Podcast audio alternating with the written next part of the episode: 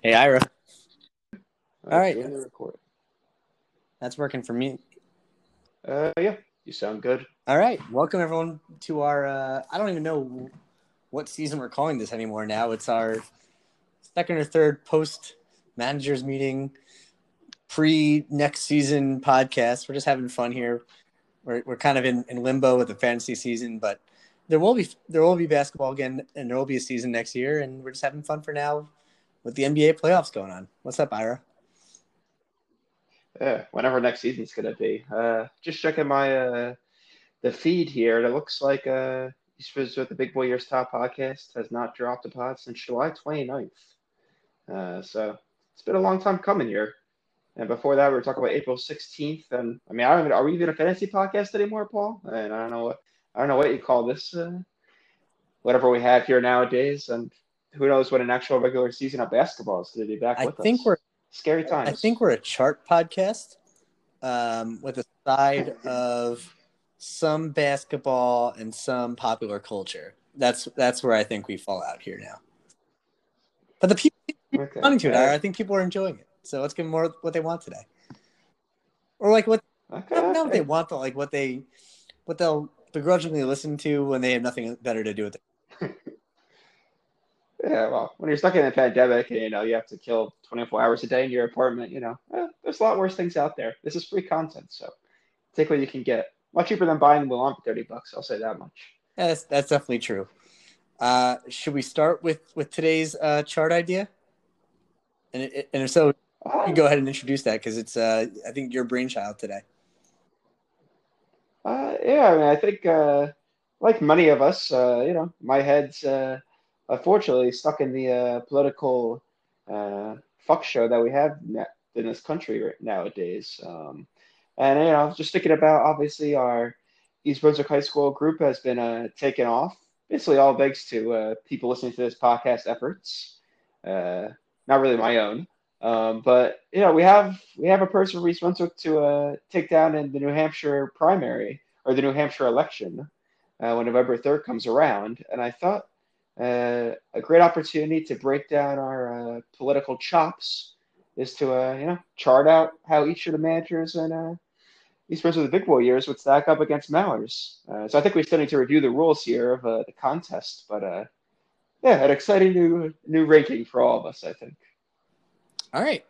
So how do you want to go about this? Do you want to just kind of go back and forth with who we, you know, order operations, who we think the top dog to go against Mowers would be? I, do you do any background on the New Hampshire's first district where Mowers is running, or are we just kind of going to this as a, a general middle of the road district that that we do know that is often a toss up and, and has gone back and forth between Republicans and Democrats over the last few decades? Uh, how, how do you want to look at this?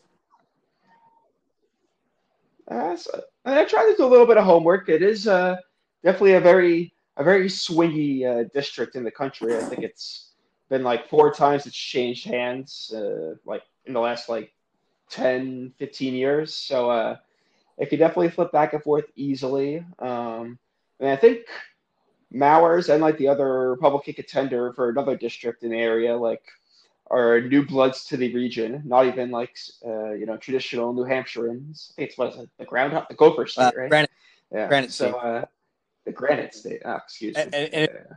really Uh, pretty terrible that I have to know that now, but it is what it is.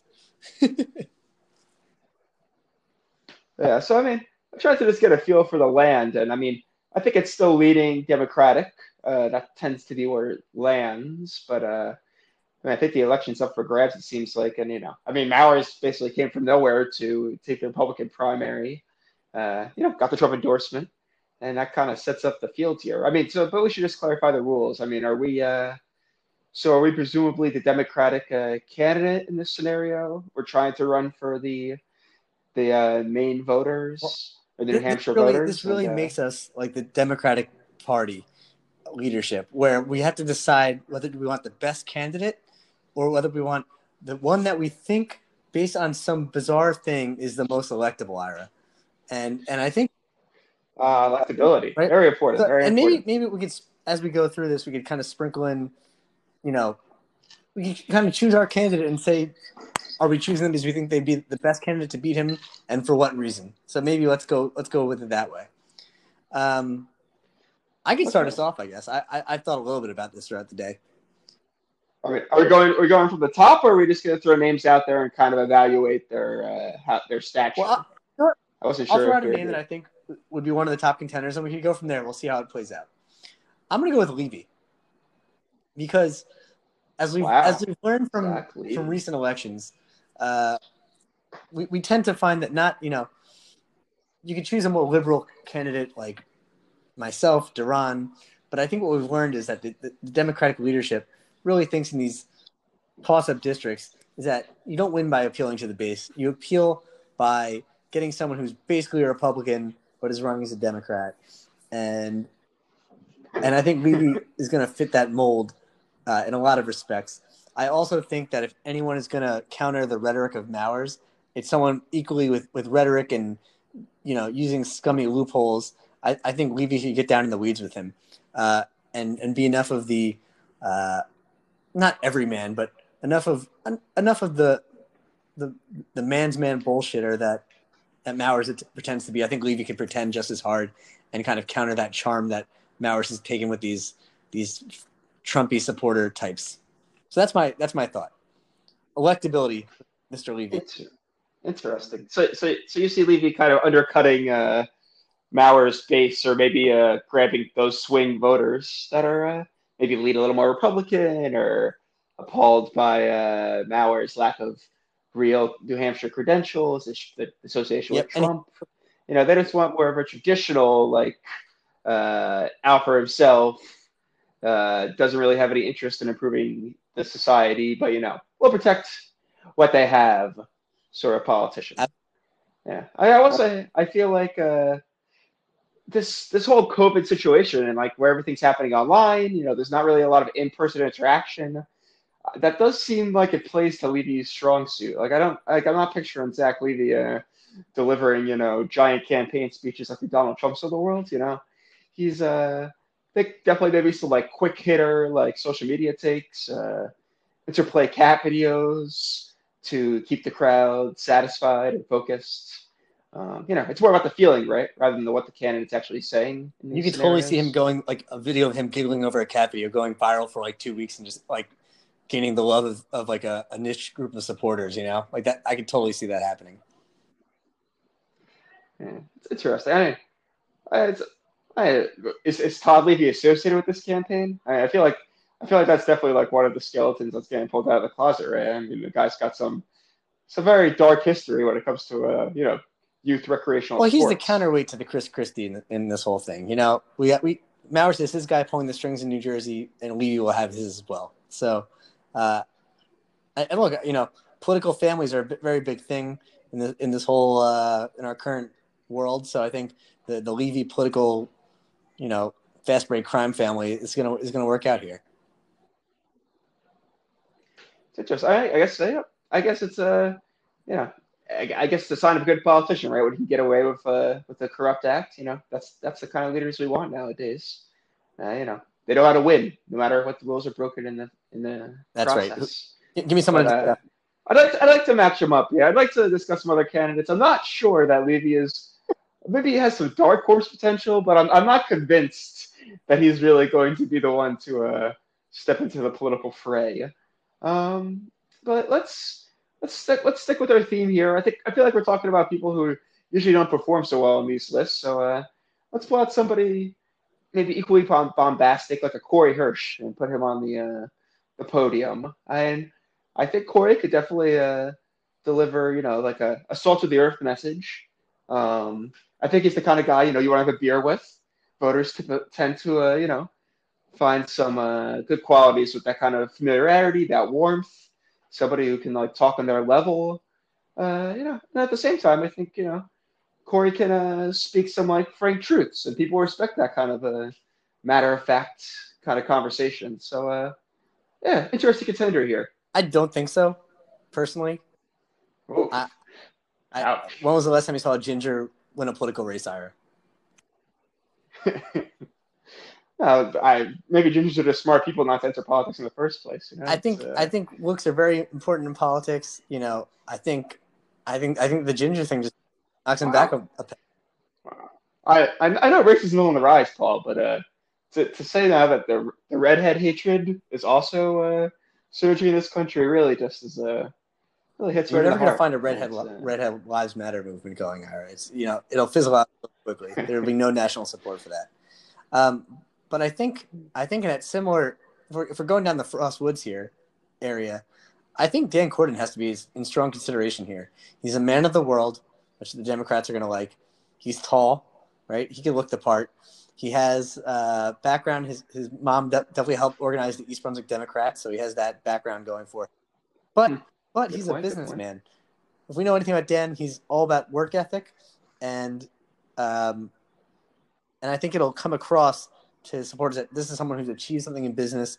He can create jobs in New Hampshire and kind of build towards the economic relief from COVID in New Hampshire's first district. I think Dan Corden makes a great candidate for that position. And I think as someone who is kind of closer in childhood with Mowers, he would know how to combat him best.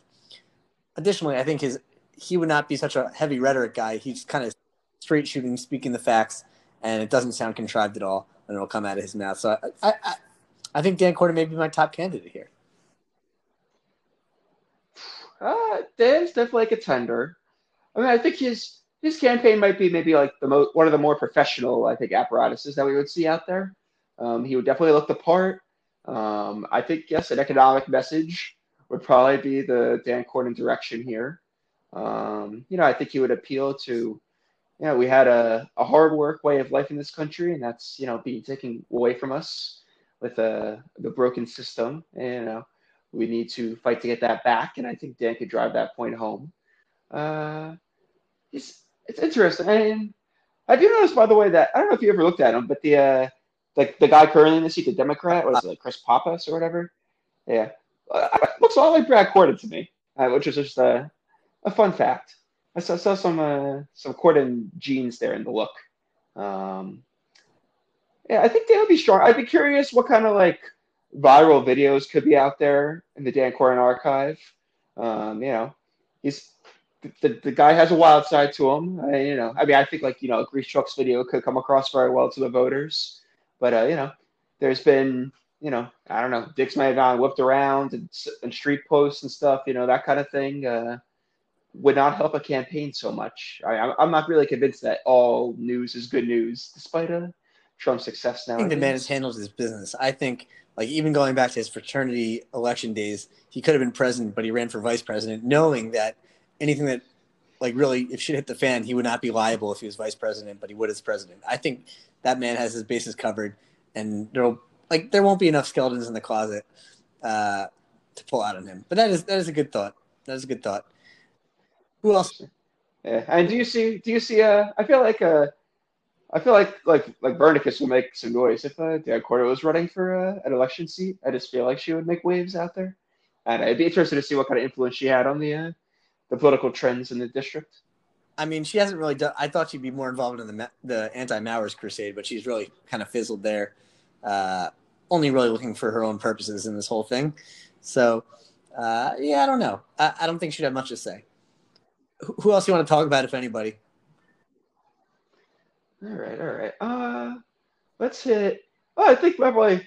I mean, the campaign of uh, integrity, I think, is most likely coming from our league commissioner, right? Uh, Garrett uh, Clutch Hoffman. Uh, I think, yeah, yeah. Like I said, I think maybe the most. Uh, I'd be interested to see how Garrett operated in this environment. Somebody who I think is very uh, patient and tries to see the good in people by his, uh, you know, his usual nature. But uh, it would be a I don't know what do you what do you call a, a first lady in a congressional district? I don't know what Laura's uh, feelings would be. She I feel like she'd want to run a scorched earth policy, uh, running alongside Garrett. So uh, it'd be interesting to see what kind of campaign came out of that. Interesting. Um, I think Garrett would have good policy ideas. He'd be he'd be like he'd be great in policy. I don't see him as the lead candidate just because I I don't think he's going to get down in the dirt and play the political game, which I think is necessary against Matt. I think he's going to play that dirty political game. Um, so Well, Garrett does have the advantage of you know he he actually did live in Massachusetts, which is more than Mowers, Hampshire. So he has like the New England vibes going in, in that regard. Um, so that would be an advantage for Garrett there.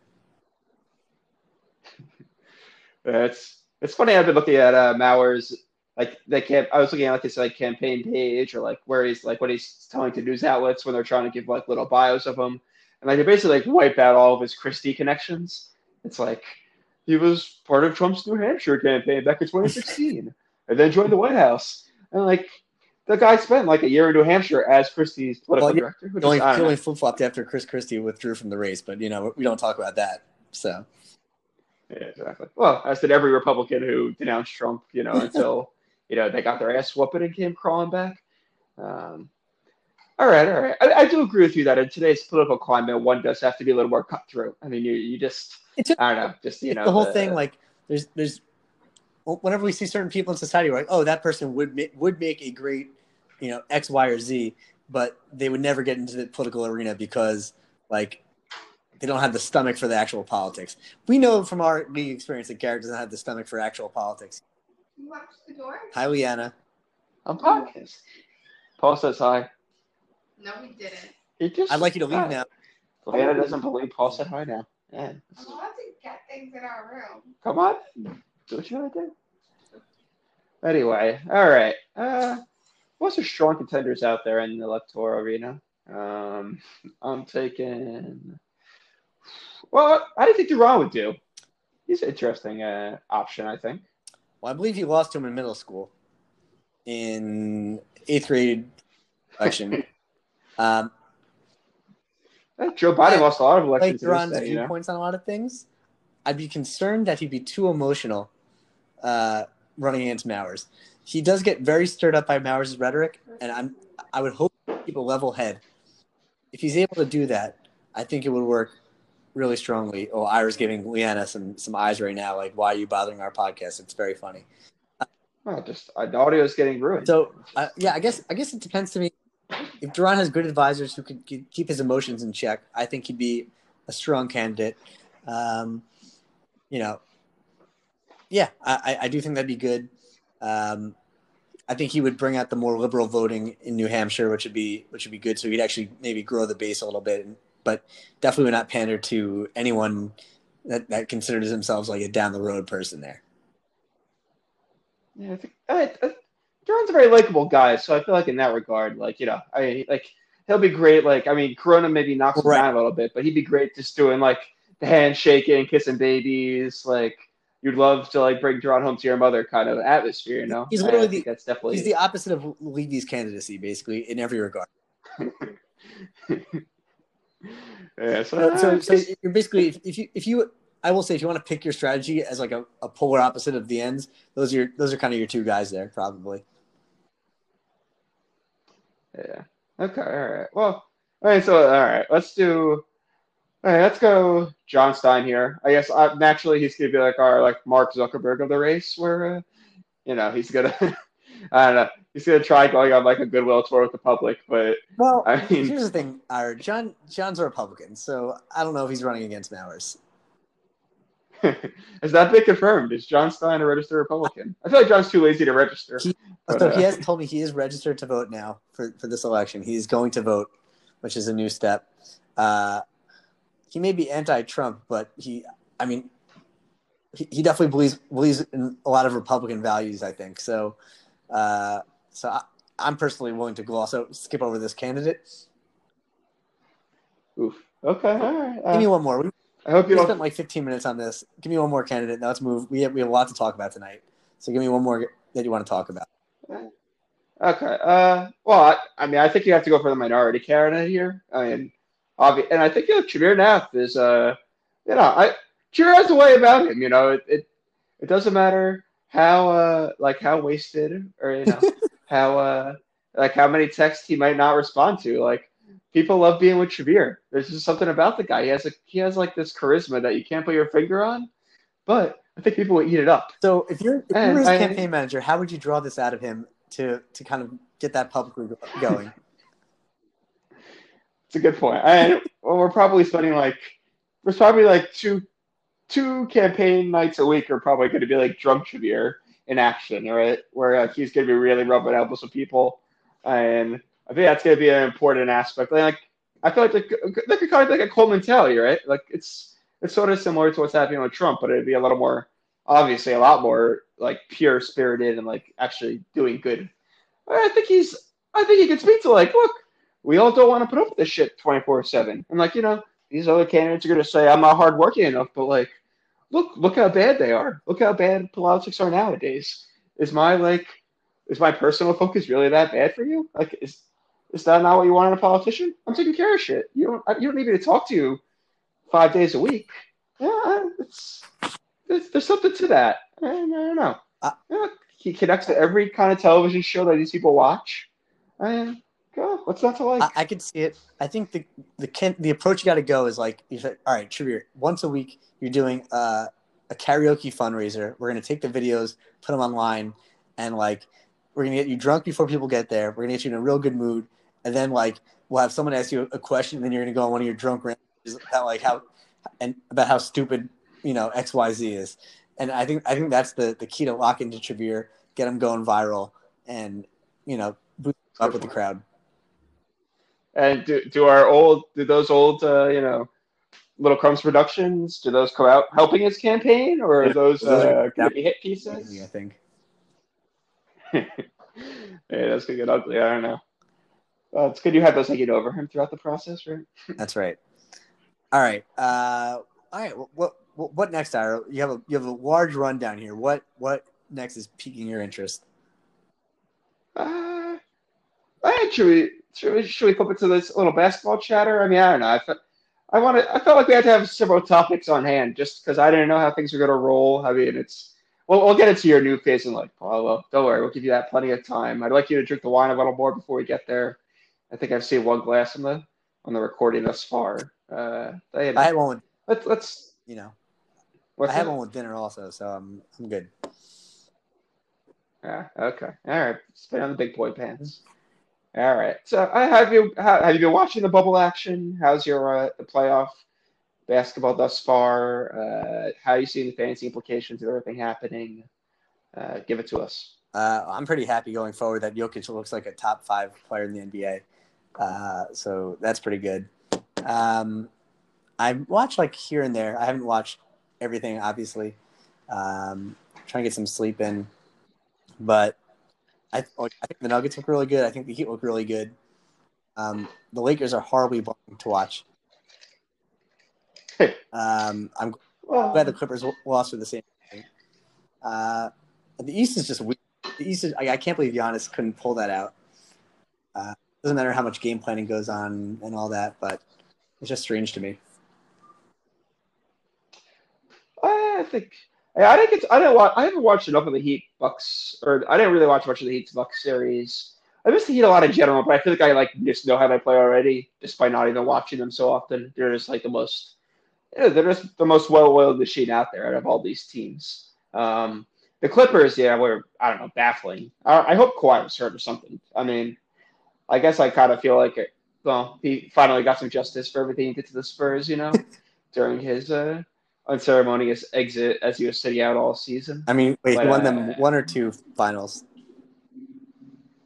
he got the he got the one cha- uh, one championship. I mean, you know, he was. I would have liked to have played that series out versus the Warriors uh, three or four years back, three Well, years he, got, back, he got hurt. before Zaza, you know, ankled his ass to the ground. That was a travesty, still. But uh, no, I mean, I don't know. The Clippers, like, I mean, it's not even like the defense was that bad for them, but like that should be their best feature, I think. And I don't. I mean, I think the offense is really what failed them as a team. I mean, I watched them and like their good offense is like they swing the ball four times and like they get a good look at the hoop, but like they don't have a good system in place. Like those guys aren't like they're not natural creators for an offensive system. Yeah, I think in the regular season they took advantage of a lot of teams by you know their their first unit was, was very good, and then Lou Williams and Montrezl Harrell would come off the bench and destroy second units. But given the two of them both missed a lot of time in the bubble, having to go home for personal reasons, and then in the Okay. Can, can I can I as you touch on the personal reasons because I, I haven't looked into it, but Montrezl Harris had to go home for what like a month because his grandparent passed away. I don't understand. Just that uh, uh, an inconsiderate side note, but I'd like I'd like further explanation as to why he needed to leave the bubble for so long Well, we, we never really because of that pass. we never really know what goes on. Look, I'm still confused about how Austin Rivers had to go home for personal reasons, and his father did not go home for personal reasons. Uh, that's a different tangent, I guess. Um, but look, when, when those two guys who are, are part of that tandem, they, they come back at different times. They never get, get in a rhythm, and in the playoffs, you're not taking advantage of second units the same way you do in the regular season because let, us be honest, mo- most guys are playing their rotations higher minutes, so it's not the same. Um, your first unit needs to perform, and the Clippers never had that chemistry throughout the season.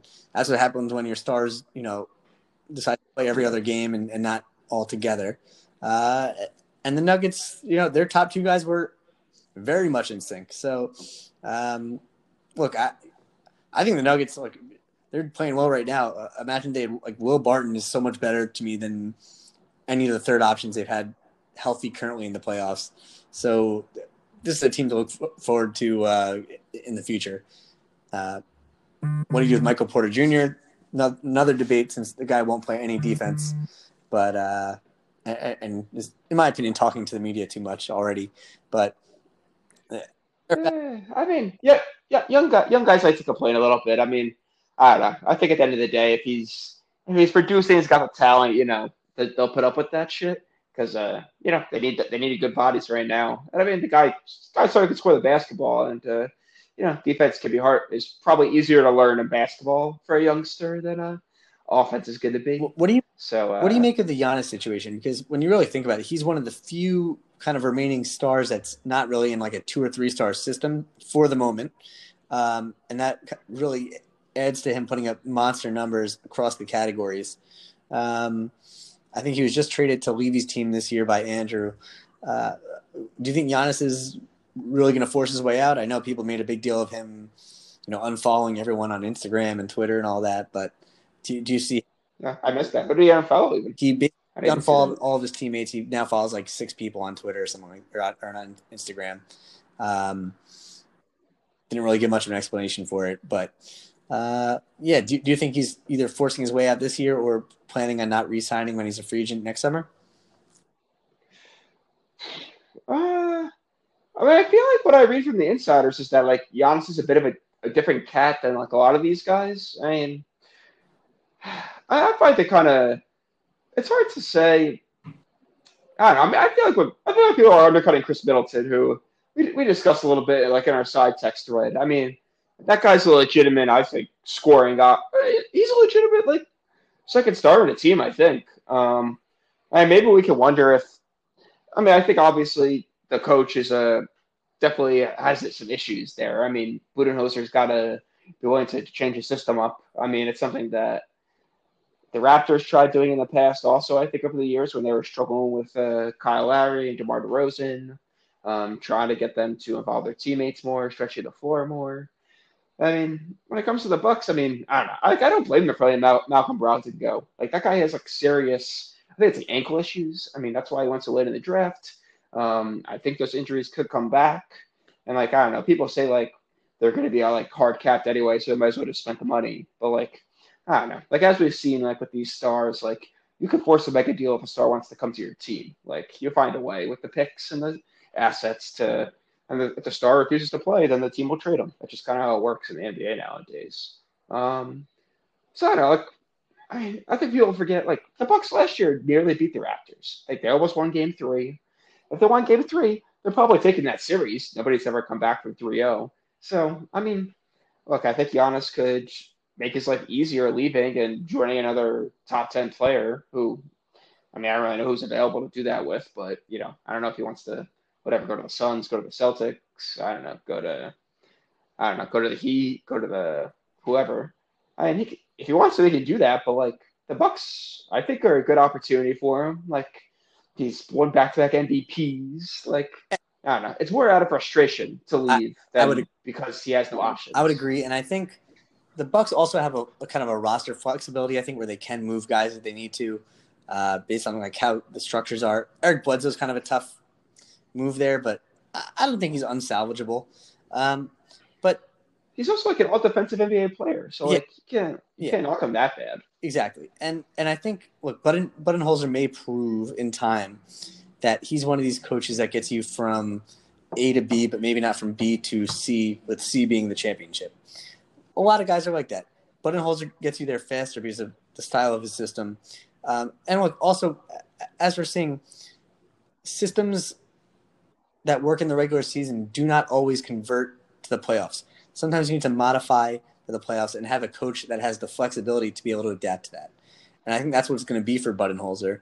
And if he can adapt, they're going to find a coach that could keep somewhat of that system in for the regular season, but then when when playoffs come, make the modifications, be able to make the tough decisions on personnel and minutes and all that to kind of bring them to the next level.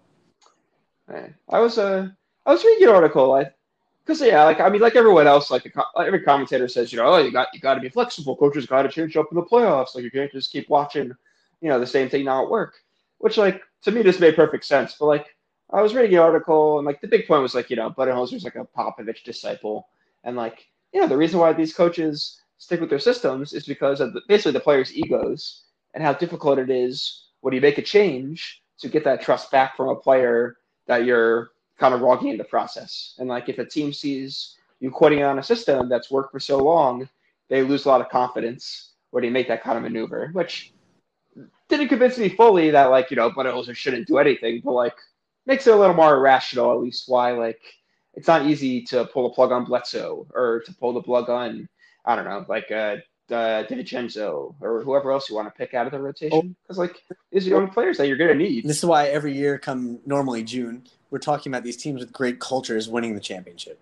Because, and look, it's much easier to talk about culture after you've won the championship, right? It's much easier for uh, like David West to sacrifice his minutes in the championship when he's won the championship, right? It's it's a lot harder for a player uh, that that's been getting time to reduce their minutes, and then they don't see the light at the end of the tunnel. But I think you have to, as a coach, have the courage to do the things you need to do to win. That's how you develop these cultures. That's why Spoelstra, you know, can can make the changes he needs to make. Popovich has been able to do that throughout the years, and and guys know that hey, this person has the championship medal. Uh, we need to trust that those those sacrifices are for the better of the team. Uh, and and look, at some point as a coach, you got to be the guy to be able to do that. In Toronto, for example, you mentioned Toronto before. Uh, Dwane Casey was never able to get to that level. He never really changed things up, and he lost his job because of it. Uh, had he taken more risks in the playoffs, maybe that team would have elevated, even you know in the pre, in the pre Kawhi days. So if you don't make, take these chances, you wind up being in the same spot three, four years in a row, and, and eventually losing your job. Yeah, it's, I mean, well, yeah, I definitely, uh, you know, the results speak for themselves at the end of the day. You know, that's kind of how it goes. Yeah, but yeah, look at the, uh, I don't know, the Nuggets are like the opposite of that spectrum, where it seems like they kind of just stuck with the same bread and butter. And uh, I don't know, Jamal Murray's them- taking a leap, Look at look at them now. much work. Look at them now. Their bread and butter is the same, but they on the margins are always changing things. Gary Harris got increased minutes as the playoffs went along. People didn't really complain. PJ Dozier got out of nowhere like 12 minutes in the fourth quarter last game and was getting the toughest defensive assignments. So that's a team. They have a lot of players. They kind of have to trust the coach and and look people look any player who gets to this level uh, is going to be competitive and going to be upset that they're not getting the minutes that you know in those big spots. But a great team, you work harder and you you, prove to your coach that you can play in those spots, uh, no matter what the matchup is. So that's just how it is. Let's let's pivot a little bit here. We're going to keep it in basketball, but we're going to do a little game that we had discussed on some side chats. We were doing this thing where we'd mention a player and discuss what their basketball reference Hall of Fame probability is. Now, I can't tell you how they calculate this, but I guess it's based on you know career numbers, various you know All Star appearances, All NBA appearances. A lot of it's like I think I think they use like the metrics of who's already in there. It's like exactly. I think I saw that. Uh, I think it was like the taller you are, like you get like a little boost in the system for being taller. Apparently, That's it. I guess like the old NBA right. had like a you know I, I got five guys here. Um, they're all from like our era, so it shouldn't be too tough to kind of know what's going on. I'll get you get you any stats you need. Um, let's start with the guy that we know. I think we know his career pretty well. Started off for many years at the Phoenix Suns, came over to the Knicks, uh, before kind of leaving. Now, I'm going to share some things on here that are not related to their Hall of Fame probability. Uh, the nicknames on Basketball Reference are really pretty a lot of the times. So, have you ever heard Amar'e Stoudemire refer to this, the following? I, I think the first one you have, and the other two you're like, what is this? Stat. Stat, I'm with you. Okay, yeah, standing tall and talented. We all know that one.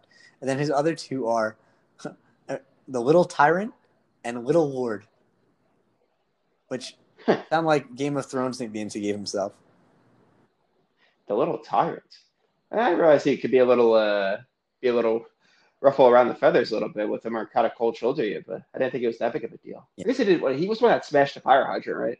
I think after uh, losing to the Heat, What was that? Say it again. He, he like I think he like shattered a fire like extinguisher's glass case or something. Yes, in in the hallway after uh after like a game five against the Heat. Yeah, yeah. That's when like Jeremy Lin couldn't break the uh the press. I'm pretty sure. Oh, same season. Yeah, that sounds about right. Amar'e in eight seasons with Phoenix averaged 21.4 points a game, uh, 8.9 rebounds, uh, 1.4 steals, 2.6 blocks. Is that right? No, sorry, 1.4 blocks and a steal. Uh, shot 54% from the field. Wasn't shooting threes yet. Um, pretty good numbers with the Knicks in his five seasons there, averaged 17.3, uh, 6.7 boards, uh, a block, was shooting 32% from three, 52% from the field. Uh, he's a one, two, three, four, yeah, I think a lot of All NBAs Six time All Star, and I'll tell you how many All NBAs. Like he's stuck into that center slot quite often. Yeah. Uh, let's see. Six time All League. That is five All NBAs, uh, for the Damn. team, one first team, and he was all rookie first team as well. He was rookie of the year, uh, and five times received shares of the MVP vote. What do you think Amar'e Stoudemire's Hall of Fame probability is? I mean, I'm thinking, I'm thinking high. I mean, I like, I realized there was a lot of injuries that might have like hampered things, but I mean, five All NBAs. I mean, that's that's a strong peak, and still pretty good production in New York. A lot of winning teams. Uh, I'm gonna put him at uh, say 86 percent. Okay, so that's a little high, and I do think Amar'e may be the highest of the list here that I chose. He's at seventy-two point nine percent. All right, all right. Very interesting. In two thousand four and five, he was he led the league in offensive win shares, which is pretty impressive, I think. Um, all right, so that, that that's kind of a baseline setter here. Oddly, his similarity scores have him compared to Grant Hill, Tracy McGrady, Elgin Baylor, Kevin Love, Elton Brand, uh, who are who are basically Hall of Famers themselves. Besides Brand, are, are Hall of Famers. So that's pretty good. It's a it's a wide variety of players. Yep, a lot of, lot of injury guys there. All right, let's move to another once Knick, uh, Derrick Rose. Derrick Rose. Okay. So a bit of a All right. uh, Yeah, I, I'm skeptical, but I'll, I'll let you uh, take the floor here. Read, read us through it. all right. My computer unfreezes for a second, this will be very helpful. Yeah, I guess there's never been an MVP. I think that's uh, not made it. So, yeah, I think that's kind of like his uh, his little asterisk next to him. He has made only three All Star teams. Um, he's been All League. Give me a second here. It's freezing up on me. What was the? Uh, I I guess it's not on Basketball Reference, but uh, what did, what did he do that was hard? What did, him and another and one of his bros like raped a girl? What did they? What did they do? Yeah. It was like a horrible story. Yes, that's exactly it. that was definitely it. Yeah, that was like very like very screamy shit. It was. Uh, Uh, he was Derrick Rose was the rookie of the year. Uh, two years later, he was the MVP. That was his only season that he was All NBA, and he was All NBA first team. Um, five time or uh, let's see, two time Player of the Month, three All Star games. Uh, let's see, anything else? uh, What's like his like what's his like uh career points for the game, stuff like that. I feel like he's had, he's put up some numbers. That's like one thing he has going for him. Like I feel like in the last like four years or so. Like with the Knicks, with the Wolves, maybe the Pistons certainly. He's scored some points. Um, What in Chicago he was 19.7 a game. With the Knicks in his one season he was 18 a game. Uh, for, so for his career he's 18.8 points a game. His assists are pretty low for a point guard, 5.6 uh, to 2.6 turnovers. Uh, not too much on the defensive stats. 3.4 yeah. his shooting percentage for his career is 45.6, 30% from three. Yeah, I, I feel like all right. I, I'm gonna try and like skew, I guess, just because I feel like with, with the MVP season, maybe they give him a little more credit. Um, I'll put him at 27 percent. Prior to your skewing, what did you have, Matt? Prior to my skewing, I'd probably throw him at like eh, 14 percent. That that one's a lot closer. They have him at 11.9%. Huh. His- his Party scores are like guys that I've never heard of before. It's pretty bad. Um, just because his win shares, his best season is 13.1, and then he drops down to six. It's it's bizarre. Damn. Yeah. Oh, it's, Yes. So many injuries. I mean, yeah. Six, five, then down to three, three. Uh, and he has he has two seasons out of his 11 that are in the negatives.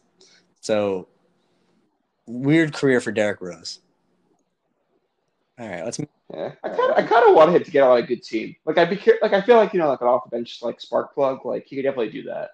It would be fun. Yep. So if, if Derrick Rose is like the the long or the the short peak guy, I'm gonna give you a guy that's kind of like the opposite of him. Joe Johnson, long career, Ooh. 16 years in the league, uh, kind of always on always on the fringe of like being a star, but not really. Here's some nicknames for him. You've heard ISO Joe. Have you heard Joe Cool? Uh, I do not. Sounds appropriate though. Have you heard Big Shot Joe? Big shot Joe. Uh, no, I have not. Just kind of lazy for a. Uh, agreed. And and here's one that I actually love and I've never heard in my life: Armadillo Cowboy. Cowboy. that, do they have like likes to explain those at all? No. They should really look look those I up. wish. I wish. Uh, for his career across his uh, 16 seasons, 16 points a game, uh, four rebounds, 3.9 assists, only 1.9 turnovers, uh, 44% from the floor, 37% from three.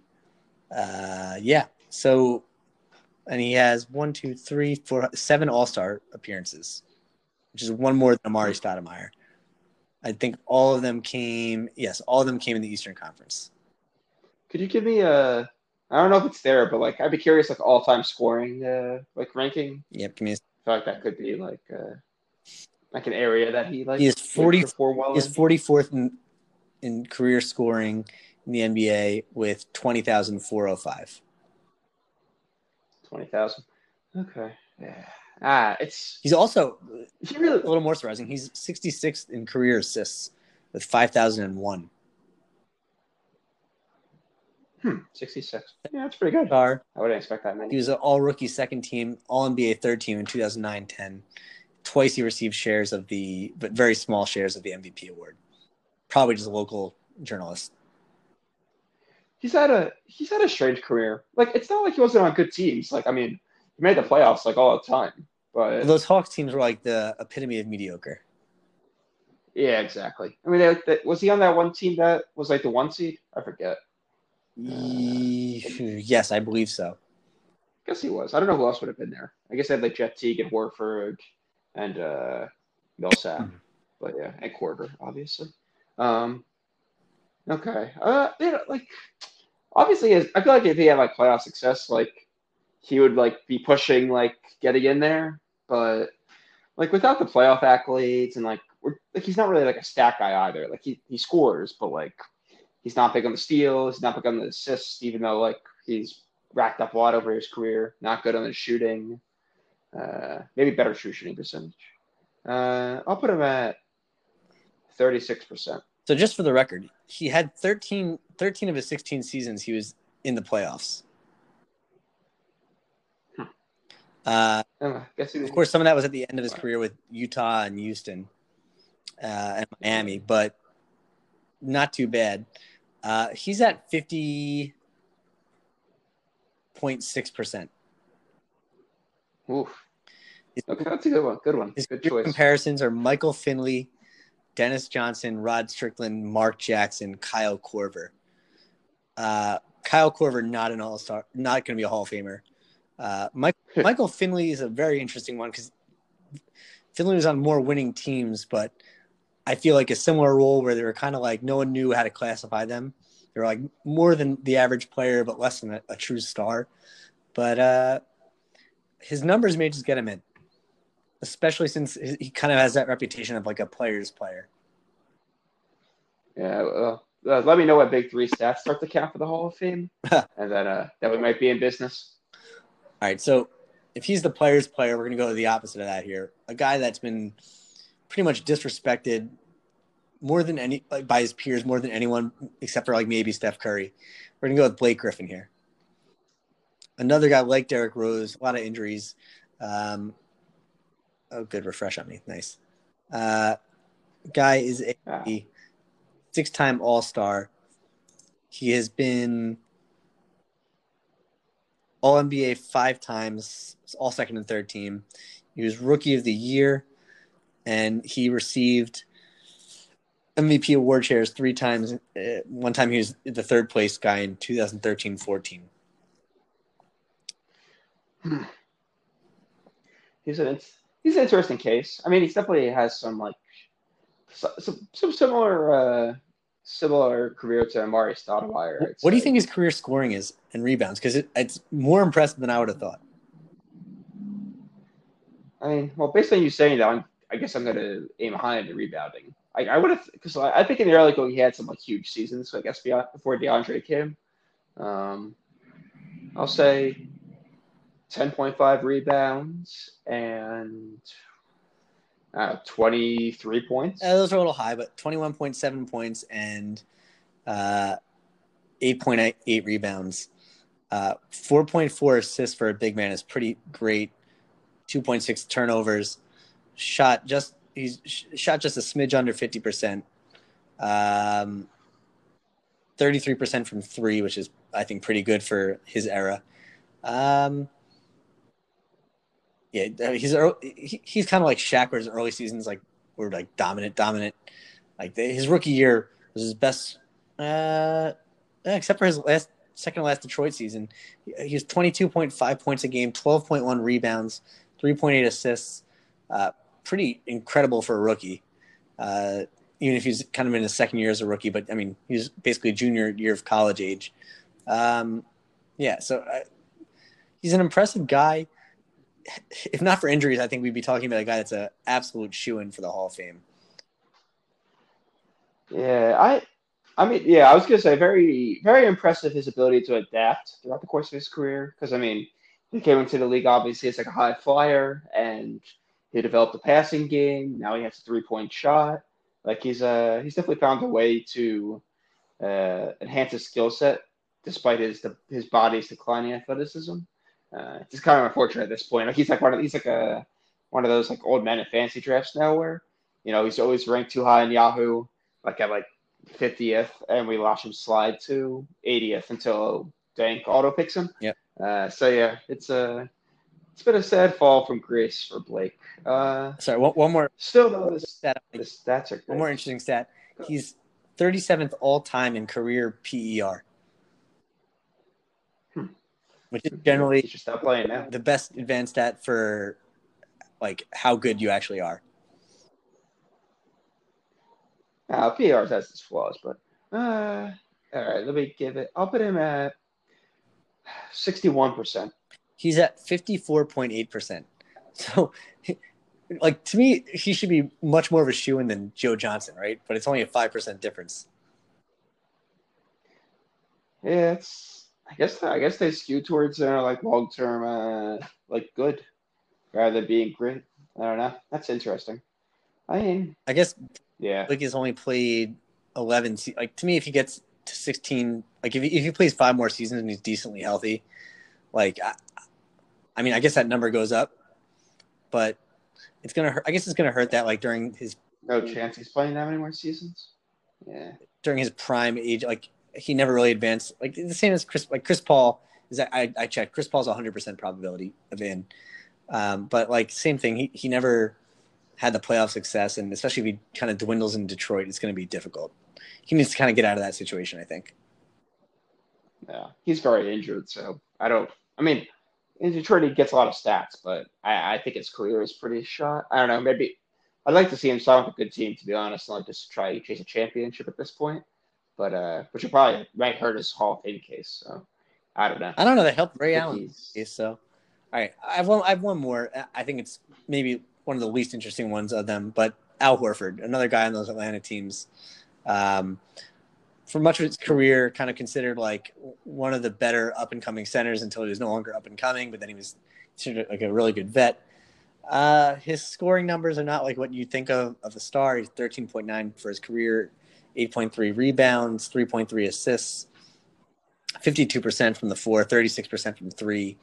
Uh, just a, a very solid all around player. Um, he's been in the league. Any uh, any defensive teams? Let me see. In the league for 13 seasons. Uh, okay, sorry. Five time All Star. Hmm. He was All NBA. Third team once. He was All Defensive Team in 2017, 2018. That was All Defense second team. Yeah. Uh, I don't see this one happening. Just uh, he's an advanced stats darling. I mean, I don't think best Harfords can really uh, appreciate how good Al Horford was at his prime. That's fair. Give me a guess here.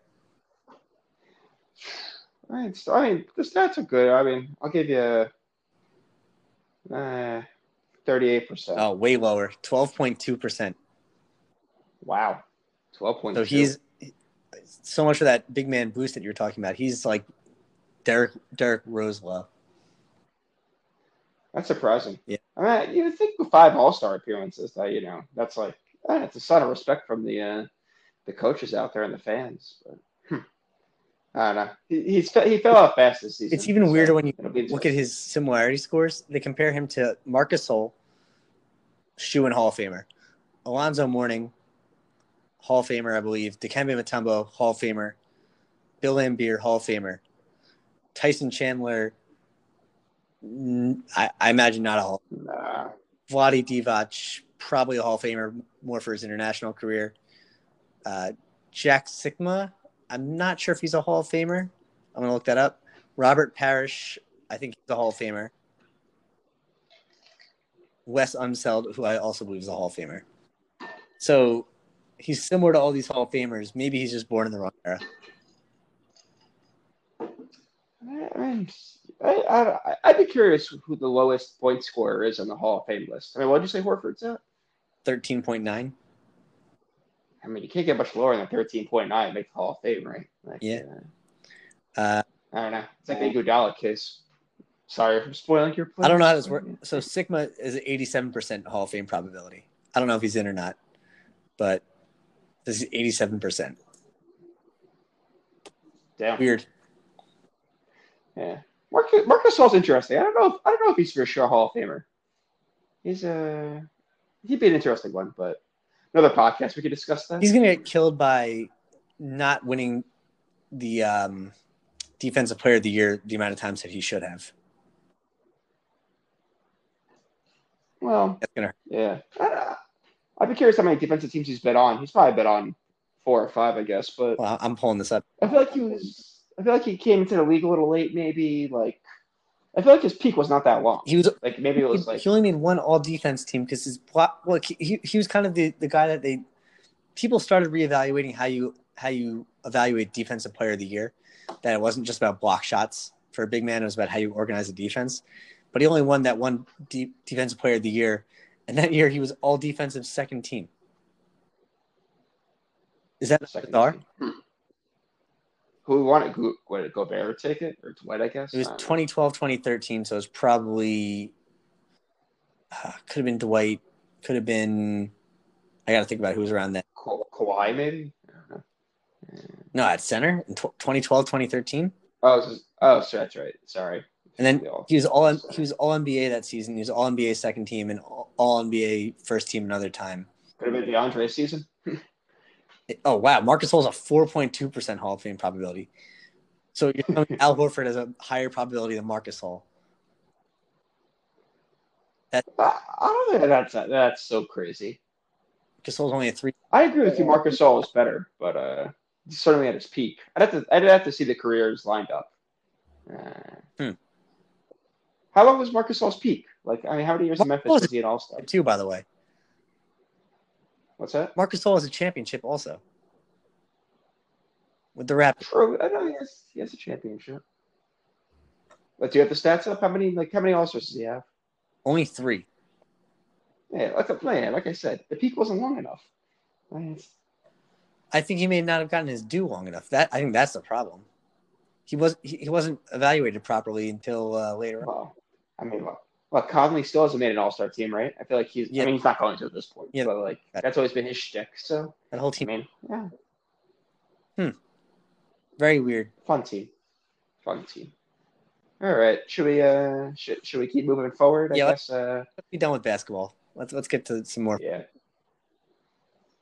All right, I guess I haven't uh, given our official IP address uh, welcome to uh, to baby Joey yet, so I oh, have to uh, sh- share my congratulations. I know I'm uh, sometimes the leader of the anti-baby brigade, brigade but uh, I am happy for you guys, and you know, adorable child, and you know, I just hope it doesn't uh, impinge upon our our league activities. Uh, you know, we have a good thing going here, you know, and I hope she's uh, ready to inherit the team in you know five or ten years, you know, and you can finally pass on to your Twilight.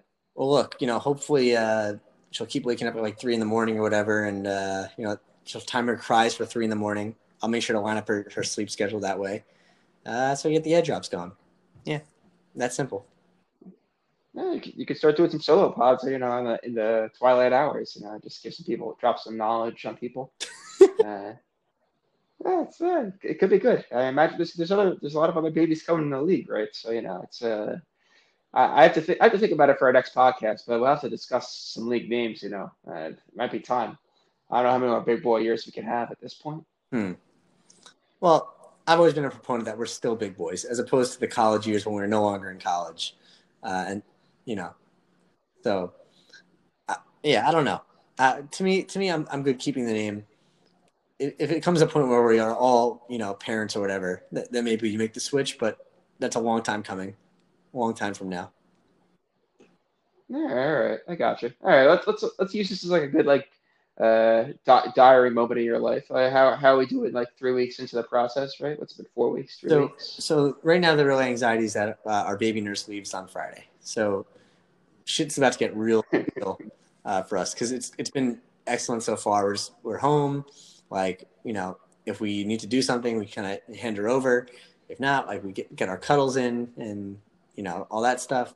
Uh, I think we're learning a lot. I think it's been good because we kind of get our sleep under us while we're learning how to do things, and then when she leaves, like we'll, we'll lose some sleep, but we kind of know what we're doing a little bit now. So she's doing really well. Had her, her month doctor's appointment today, and uh, she's like 65th percentile in weight, 50 something percentile in height, Wow. Yeah, 19 percentile in head, which is interesting. No no thanks to you. Yeah, 65, 58 percentile. Well, I I was so I was saying this earlier. While I was premature, I eventually became like a very fat toddler, like slash baby. So um, it's possible, like Hmm. you know, you just get fat as a baby and then you, you, you slim out. So I I don't think she'll be in the 50th percentile for height forever. So uh, just my my thought between the two of us, Amy at five two, me at five five. I don't think that's going to stick. So know. I feel like it's uh, I don't know, it could be a good opportunity for her to. Well, actually, I don't know. Do you think it's bad for the basketball development if like she develops the low post skills early on and not the uh, not the handles when she's still in her uh, early years in life? I think it's okay to develop the, the low post skills as long as it's not like the Levy low post skills where it's just like, hey, tall kid, go into the basket and like catch the ball jump and throw it up there. You actually like can teach some some footwork and you know that's pretty good. But well, there's always that balance, right? Because like you have someone like Lee Kaplan, who I remember at some point started like running around the perimeter and trying to like shoot threes. And Oh in hindsight, like yeah, it made sense because he he stopped growing, right? And he he was only like six foot, six foot one, so it would have been good for him to develop perimeter skills. But uh, no matter no matter what size you are, I think you just gotta learn the, the fundamentals of the game. You gotta learn how to dribble, pass, and shoot. I think I personally think shooting comes later for most people because uh, you know you develop a lot of bad habits when you're younger shooting. Even I've heard JJ Redick say that like that he was always a good shooter, but like his form changed through the years. So I think if you learn how to like most people can't learn how to dribble after they're like 12 years old. I've come to realize um, you just like can't develop the skill. So I think you got to learn to dribble first. I think passing, if you learn the fundamental passing and you have vision, you'll learn how to pass. Uh, and if you want to be a willing passer, you can become a willing passer. And then once you can do those things, it opens up the, the shot. Once you you know start hitting your shots, you open up everything else, and you go from there. That's my my personal developmental philosophy.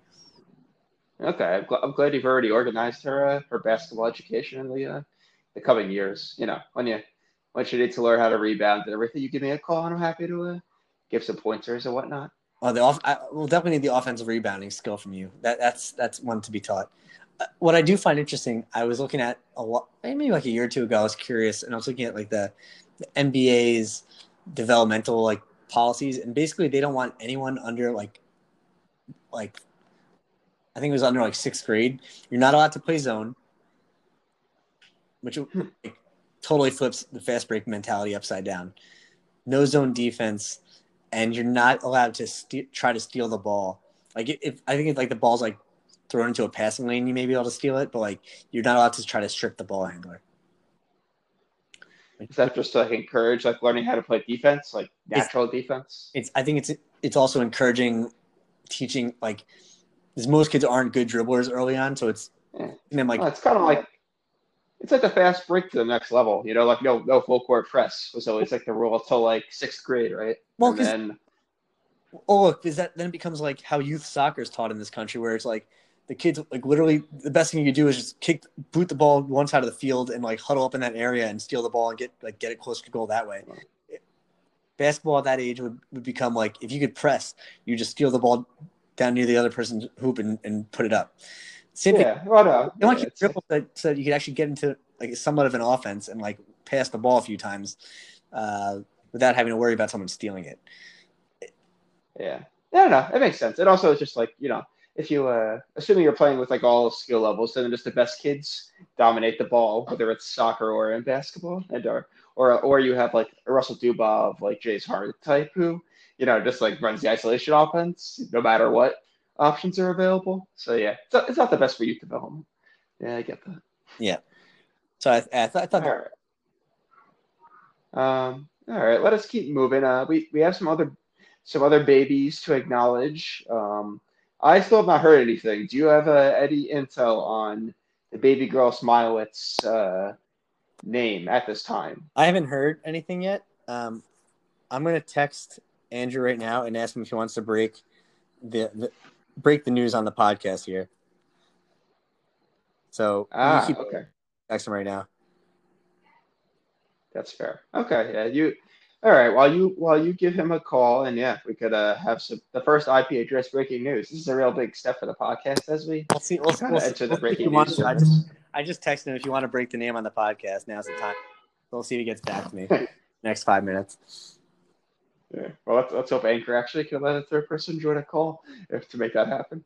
Well, um, I think I know where the uh, buttons. I'm not positive, but even if he doesn't want to call, maybe he'll give me the name. We could we could break the news here. Give we'll, we'll definitely boost up our uh, our listens here. oh yeah, definitely, definitely get Mrs. Smilewitz on the on the line at least. That's one more hit to the podcast listeners. So I mean, so we can make some predictions before the news might get broken. I mean, I think are, are we both thinking it's going to be a D? Is that the is that where we're landing right now? All right. Well, hold on. I, I got I got initials from Andrew, and I, well, I, I figured the first one. It's DPS. Um,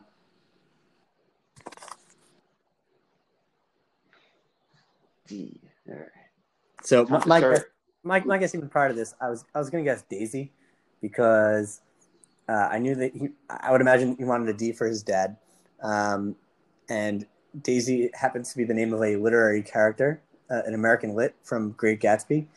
Uh, given Holden's name is uh, Holden is a literary name as well. I was thinking Yeah. that'd be good thematically. Yeah, I was thinking. Yeah, I yeah. I mean, obviously, you know, I mean, Drake came to top of mind, but that already got claimed, I think, by uh, you know, Aaron and Sam's child. So uh, for their the middle name, I was thinking maybe like something like I don't know, like maybe like a Dahlia. Um, like I'm not picturing like a basic thing like like Danielle. Uh, like I hope it's not Daphne. That'd be rough. I don't like that. That, that that's just, yeah, not not a good name. You go, you could go the Daphne route, like Elon's sister. Daphne. I- Daphne has some spunk to it. You know, it's kind of I don't think they're. it's it's interesting. I don't think they're going to go with that name, given the, the tension between those families at this point. So uh, I don't. I didn't realize there was ch- there was tension there in the, around the neighborhood. Oh yeah. Yeah. Well, maybe we get this after the date. Maybe we can get that some uh, So, so do you have a guess? neighborhood insider access. Do you have a, My guess, uh, like like like Dahlia comes to mind. Uh, I'm trying to think if there's anything else that I was thinking. there's Dahlia, Daria, uh, Yeah. Delilah. Um, Hmm. Yeah. I think those are our top contenders right now. Dasha. Is this Russian? Yeah, I don't know. Yeah. uh, Daisy does have Daisy has some like I feel like it has like a maybe like some old fashioned connection to Holden also. So I, I could I could see it going that direction. Although I'm excited to hear the story of how the name has come to this uh, d- debate element. You know, Yeah, well, So I'm sure there's got to be a good tale to that. yeah, I, it's funny you say that. I feel the same way. I think we're going to have to get Andrew drunk one day and have him tell the story, and uh, and, and see what really went down here. And then we'll compare and contrast that to what they actually tell people why it took so long. Right. So yeah. So, so so today, hopefully, we can document the real story or the fake, the, the public story, and then we'll get the private breaking news in the podcast. Right. Exactly. Um, all right. So I guess we're gonna be, we're on standby to see if Andrew actually joins No, us he- to a. He's not going to join us. He said, uh, I, I gave him my guess, and he said he won't even give me an affirmative. It makes it more fun. So I guess I'll text everyone like tomorrow, and we'll find out. So no breaking news tonight. But know what? I'm going to tease. I'm to tease it. I'm to tease it in the description so that people think they're getting information uh, on here. So that'll be fun. Oh, that's good. That's good. It's good marketing. Um. Okay. Uh, what else do we have now? Oh, so I ha- are, you- are you expecting your fantasy game to pick up now that you're uh, have entered parenthood? We just talk. Do you think this is going to be a plus or a minus? I think it'll be a plus. I'll be I'll be awake more often in the middle of the night. Uh, I think it's going to be a positive. Okay. You, you think you do? You think you can handle both responsibilities uh, I think so. of a child and so, and making roster moves? I, I- mean, I know you've had a lot of mobile issues in the past. The app's been kind of your uh, your main enemy in this league for the last three or four seasons. Yeah, I know. Um, I, I think I've gotten it down to enough of a science. I figured out how the waivers lie to me, and uh, I think I got it down now. All right, all right. Happy to hear that. Uh, I will say, I think the league we're probably looking at what like a January return, maybe maybe Christmas if we're lucky. I'm thinking- It, uh, I think Christmas is still going to happen. I hope so. Christmas would be pretty sweet because you know the playoffs will end in October, and then that just means like a month or two of uh, no no sports time. So all in all, not so bad. Not too bad. Um. And, and, and what's going to be your availability for, for future Softaba uh, occasions? Are you uh, have you retired? Hung up your cap? Uh, you know, well, are you a one wine glass a night kind of guy from here on out? I, I don't think I've retired. I think, um, especially as she gets older, and I don't think we're going to be having any real Saptabas for quite some time. Uh, once she's older, it'll be easier for like like I'm sure Amy will be very happy to spend the day with her by herself. So, I, still alive, man, still alive. Don't call it. You know, I'm not closing out closing up shop yet. Okay, so all right. So uh, you think you could like you could drink, get your nap in, and still go home all one day, all once after? It Yes. be done. I'm sure like you'll Wow. Okay. controlling me, like, and I'll be like, Ira, like you're the only one as drunk as you are, like like always, like. So I think it'll be fine. Okay, oh, I hope so. Oh. Yeah, we'll have to figure out when it's uh you know safe to safe to come back into the uh a nice apartment to have a good old soft play action. I really am craving like a like even more than a Saptaba, I'm really craving like a binge eating day. Like I feel like we, we've missed out on like group eating activities, uh, like a bees trip. Really necessary right now. So uh, hopefully, hopefully things get back to normal soonish. we could uh yeah, we should try and research the landscape. I don't know. We could find like an 11 a.m. bees to hit up and uh, you know, outdoor seating or something in a corner. I don't know, but uh, it is all long overdue. I feel like, uh, yeah, I feel like the, the unhealthiness really hasn't hit me. I feel like if anything, I'm cut, I've cut back on like my fast food over this stretch. So Yeah, especially the last month, uh, very well for the most part. Not a lot of takeout or anything. So it's a bummer. Yeah, so it's true. A, a, a kid does change you. Eh, who knows? All right. Uh, what else we got? I mean, the only, I think the only light event on the horizon right now is, uh, I mean, there- there's the potential hike coming up, which I find to be, uh, I'm, I'm excited. I think I'm gonna have to miss it, unfortunately. But I was excited to see what kind of a scheming Levy could have on a hike event. It just seems like a, a, a classic uh, Levy what's- planning occasion. What's You happening know, it's in this now? I, I thought the date was available for you. the date was available, but I, I, I got a conflict. I have a, I have, we were supposed to go visit Leanna's grandmother, and I, I failed to check my calendar before confirming those plans. Oh yeah, that's not. And I have to meet, yeah, so I have to meet with like a, I have to meet to review some finances with somebody on this upcoming Saturday, which forced the grandma to get bumped to next Saturday. And the grandma just bought me a great coffee maker for an engagement present. So I mean, I can't just, uh, you know, I can't just keep ghosting her like that. So yeah, yeah, th- things are getting complicated. Well, I, all right. I'm, I'm an ambitious r- hiker, so I will it's be. probably for the best I'm not there. I will be going to that hike hour. So Saptaba's not dead for me. I, I see it's dead for you. Uh, I guess engagement has changed you, as we know. Um, I, I have made my comment. You know, I think that if Scott is doing the food shopping, he needs supervision and and a few elephant tranquilizers. Because I, I don't, I still don't trust his, his food shopping for any of these trips. He always overbuys. But let, let's wrap this podcast up on the topic everyone wants to know. What did you think of the Mulan movie? All right. Well, can, can I spoil now? I I think Justin was was bitching and saying he was going to get the movie in December Okay, so uh, because turn the podcast off now. We, we made it a whole time without saying anything mean about you, which is pretty good for us. So turn it off now. that's got to be a podcast record, no doubt. I can't believe we went the whole podcast without even complaining about. Justin once. Sponsors didn't come through this this week, so All right. So I ugh.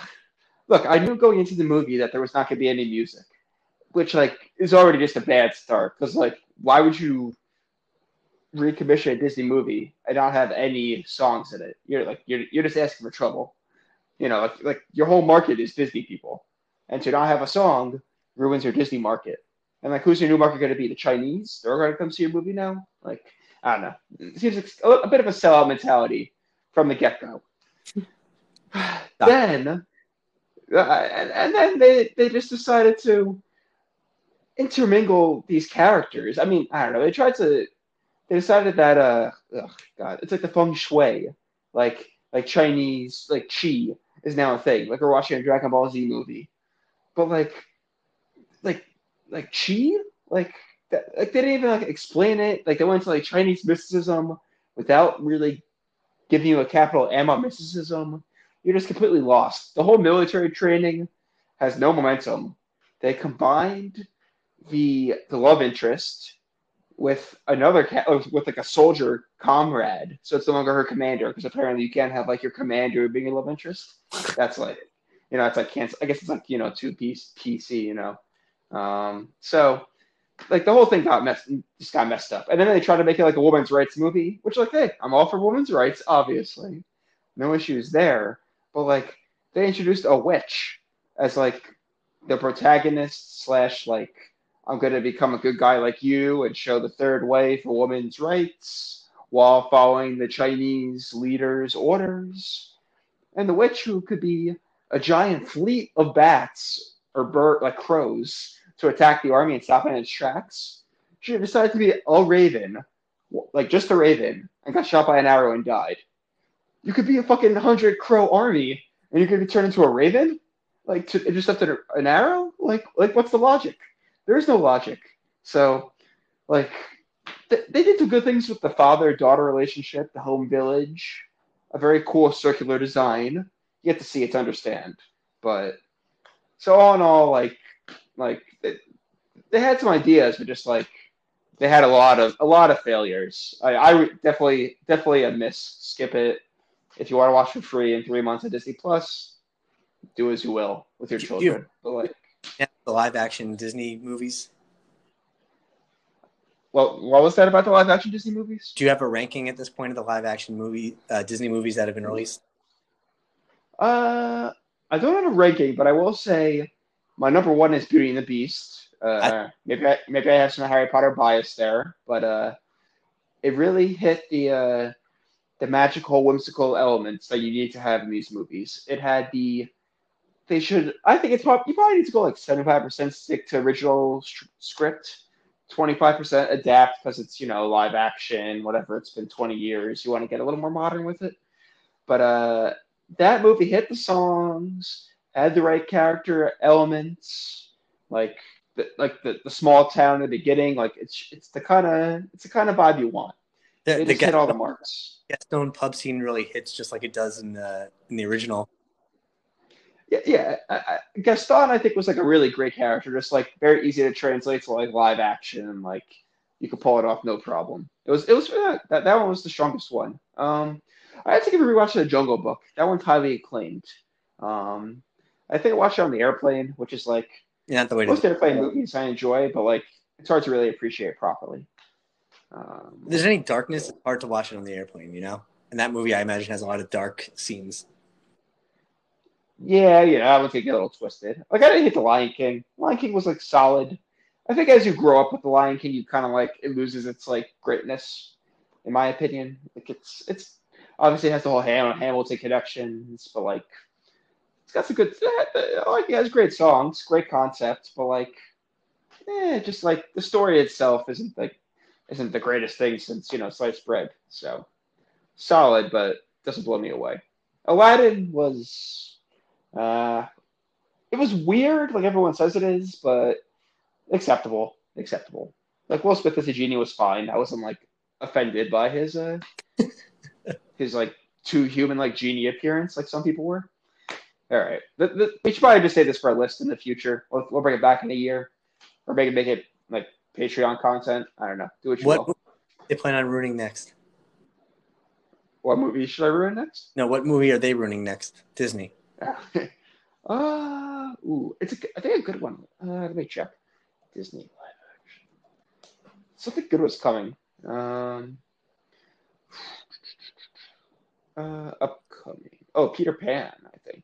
Little I- Mermaid. Little. Oh, geez, that's gonna be stupid.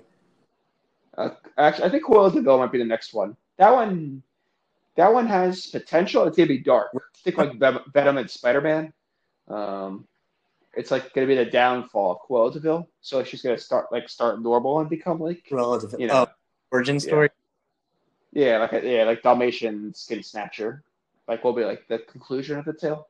So uh, That always it's, it's interesting turn. that always has a different perspective. That could be interesting. I, I also like Beauty and the Beast a lot. Uh, Lion King, they tried too hard to do stuff with it, but it was it was good. Um, but yeah, uh, I'm not that into these movies. There's not really much purpose for them, in my opinion. Be- Beauty and the Beast will hold up, I think, over time. I think it's pr- maybe better than the animated version, um, which is the only one I'll say that about. But uh, okay, let's let's let's end it here. We did pretty pretty solid time here, Ira. An hour twenty. Yeah, yeah, yeah. I, yeah, no, good, good. Glad to be back. We should probably, uh, I don't know, maybe we get here on November fourth or something, right after the election. You know, could be a good time to uh have a debriefing. Um, but in the meantime, Oh, oh, I know you're not a Disney guy, so we can we can you can consult with me about when Joey needs to go to Disney World. I can handle that first trip. Uh, that's not going to be until she's like walking, and uh, oof, it's gonna be tough. But hopefully, if we do one around November fourth, uh, we will not. It will not be like the day after that the trade massacre two years ago. Hopefully, uh, hopefully it'll be higher spirits than that. Uh, I guess, I guess I- it's. I guess I should say it's like it's election week, right? You know, uh, disclaimer: November third won't be the actual results. So yeah, we'll leave it there. Like any good fantasy trade, it gets complicated real fast. Uh, we'll do that, guys. Uh, thanks for listening, and uh, stay tuned for uh, more fun the next few months here.